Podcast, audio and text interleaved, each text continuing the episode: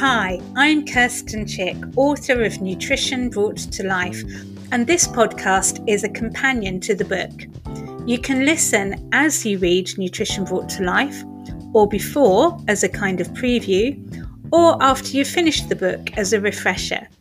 Either way, I hope this helps you make some small changes that make a big difference in your life.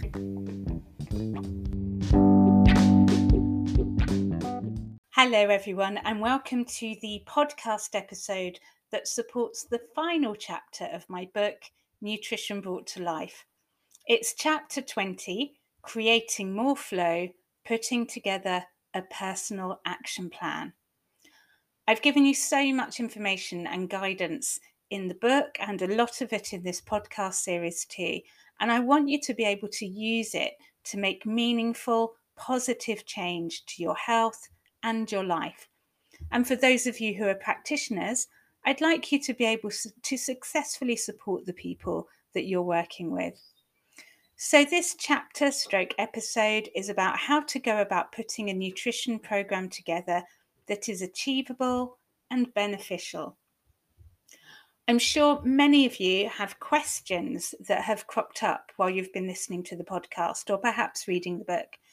So episode 21 is going to be a special Q&A session where I answer as many of those as I can. So please message me with your questions today. You can message me via social media. Remember, there's the Nutrition Brought to Life podcast community group on Facebook. And you can also contact me via Instagram, where I'm kirsten.chick, or you can email me at info at kirstenchick.com. I won't be able to diagnose or give personal nutritional advice, but I will be able to answer general questions. So that might be clarification about something you don't quite get yet, or more detail about an aspect of health or nutrition, or a cooking tip, anything that's relevant. Also, let me know if you'd ha- you're happy for me to use your name in the recording or whether you'd prefer to be anonymous. So, back to creating more flow because that's ultimately what this is all about. If you nourish, energize, and free up your body and its systems in a way that enables everything to flow, then that's what health really is all about. Being able to deliver nutrients and messages to where they need to go, and get rid of toxins and waste material recycling, restoring, regenerating, and revitalizing at the level of your cells, hormones, enzymes, and microbiome. While your body is really quite complex and dynamic, your personal action plan works best if it's simple and gentle. And also if you have a clear focus. So that's the first thing to establish. What do you want out of this? Try and keep your answer specific, like to improve your digestion or your skin health or energy levels, or to support you through fertility or menopause. Now you have a focus, choose somewhere to start.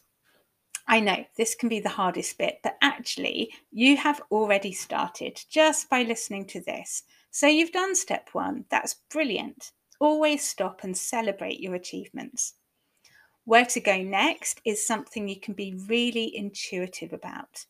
You don't need to do or achieve everything at once, and any aspect you decide to start with will be helpful and take you nearer your goal. On page 237, I provide a diagram with 10 key areas you can choose from, and I'd suggest starting with around three of these, or you could even just start with one. The key areas include liver support, adrenal support, microbiome support, and mindful eating, but you can come up with your own key areas too. One that I'd like you to always include, however, is kindness to self. This is a really important reminder that this is not about judging yourself or giving yourself a hard time, depriving yourself, or feeling anxious about your health. It's about loving and nourishing your body and giving it everything it needs and enjoys. Remember that you deserve this. So make yourself a list of about one to three key areas to focus on, including kindness to self. From that list, make a longer list of things you can do, a to do list to support each key area. It might include nutrients or foods to add in, changes to what time you eat or how you eat, or to your weekly shopping list, for example. This may take some listening back or rereading of chapters to identify actions for your to do list. For the kindness to self aspect, you could include scheduling in regular um sorry scheduling in regular times where you do something you enjoy or perhaps writing a list of everything you know you and your body does well once you have your to-do list aim to achieve the first three things on that list. You don't want to overwhelm your body by doing too much at once. Once you have really embedded those three changes into your life, you can move on to the next three. If you don't manage to achieve them, you're not a failure. There will be a reason for this. Perhaps you need to adjust one of them to make it more realistic or practical. Maybe you wanted to move dinner from 8 pm to 6 pm, but you haven't been able to finish work early enough, so change your goal to moving dinner to 6:30 pm instead. Or maybe there's some emotional resistance. If you can't figure it out, then ask for help. Asking for help is important for all of us. We can't always see the bigger picture or the way forward, whether we're doing this for ourselves or supporting a client. Nobody can know or see everything. So if you're struggling at any point, ask someone who might be able to help. You also might need to ask friends or family members to help with certain things on your to do list. For example, you might find you need to ask someone's help with meal preparation or doing some shopping for you or giving you some positive encouragement through this. If you want to start with a simple and effective approach, then begin with this. Number one, listen to your body. Number two, slow down. Number three, eat real food and enjoy it. Learning to listen to your body is perhaps the most important thing, as it's the only real expert here. It can take a lot of time and practice to learn this, in fact, a lifetime. So don't expect to suddenly be able to tune in perfectly overnight. I'm still learning and I still get it wrong or have times when I just can't hear or sense anything. But sometimes your body will clearly tell you what it wants. It's similar to that feeling of being thirsty and hot and wanting a cold drink, or cold and wanting something warm but sometimes it can be more refined and specific. Similarly, if you try anything from the book and it doesn't feel right, then trust your body. It may be that it needs something different right now, or it's not ready for that particular thing, and you may actually come back to it another time, or you may not. Trust your body.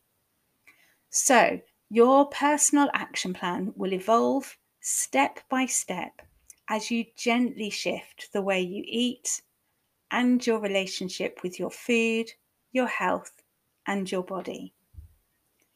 If you want some personalised support, then I offer one to one consultations online and on the phone, so you can book in wherever you are in the world. If you have more general questions, please send them in now so I can include them in the Q&A special episode next week. Info at kirstenchick.com. If you're listening at a later date, then still send your questions as I may record further Q&A episodes in the future. Finally, thank you for listening to this podcast series. Please rate it, review it, share it, and if you haven't already, consider buying the book. Bye for now.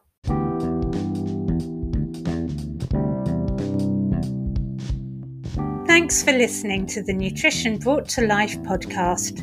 There's also a Facebook group you can join called Nutrition Brought to Life Podcast Community, where you can share useful insights and recipes, ask questions, and get more support on your nutrition journey. If you haven't read it yet, there's so much more in the book, Nutrition Brought to Life, as well as all the scientific references and some glorious pictures. And you can find out more about me at kirstenchick.com.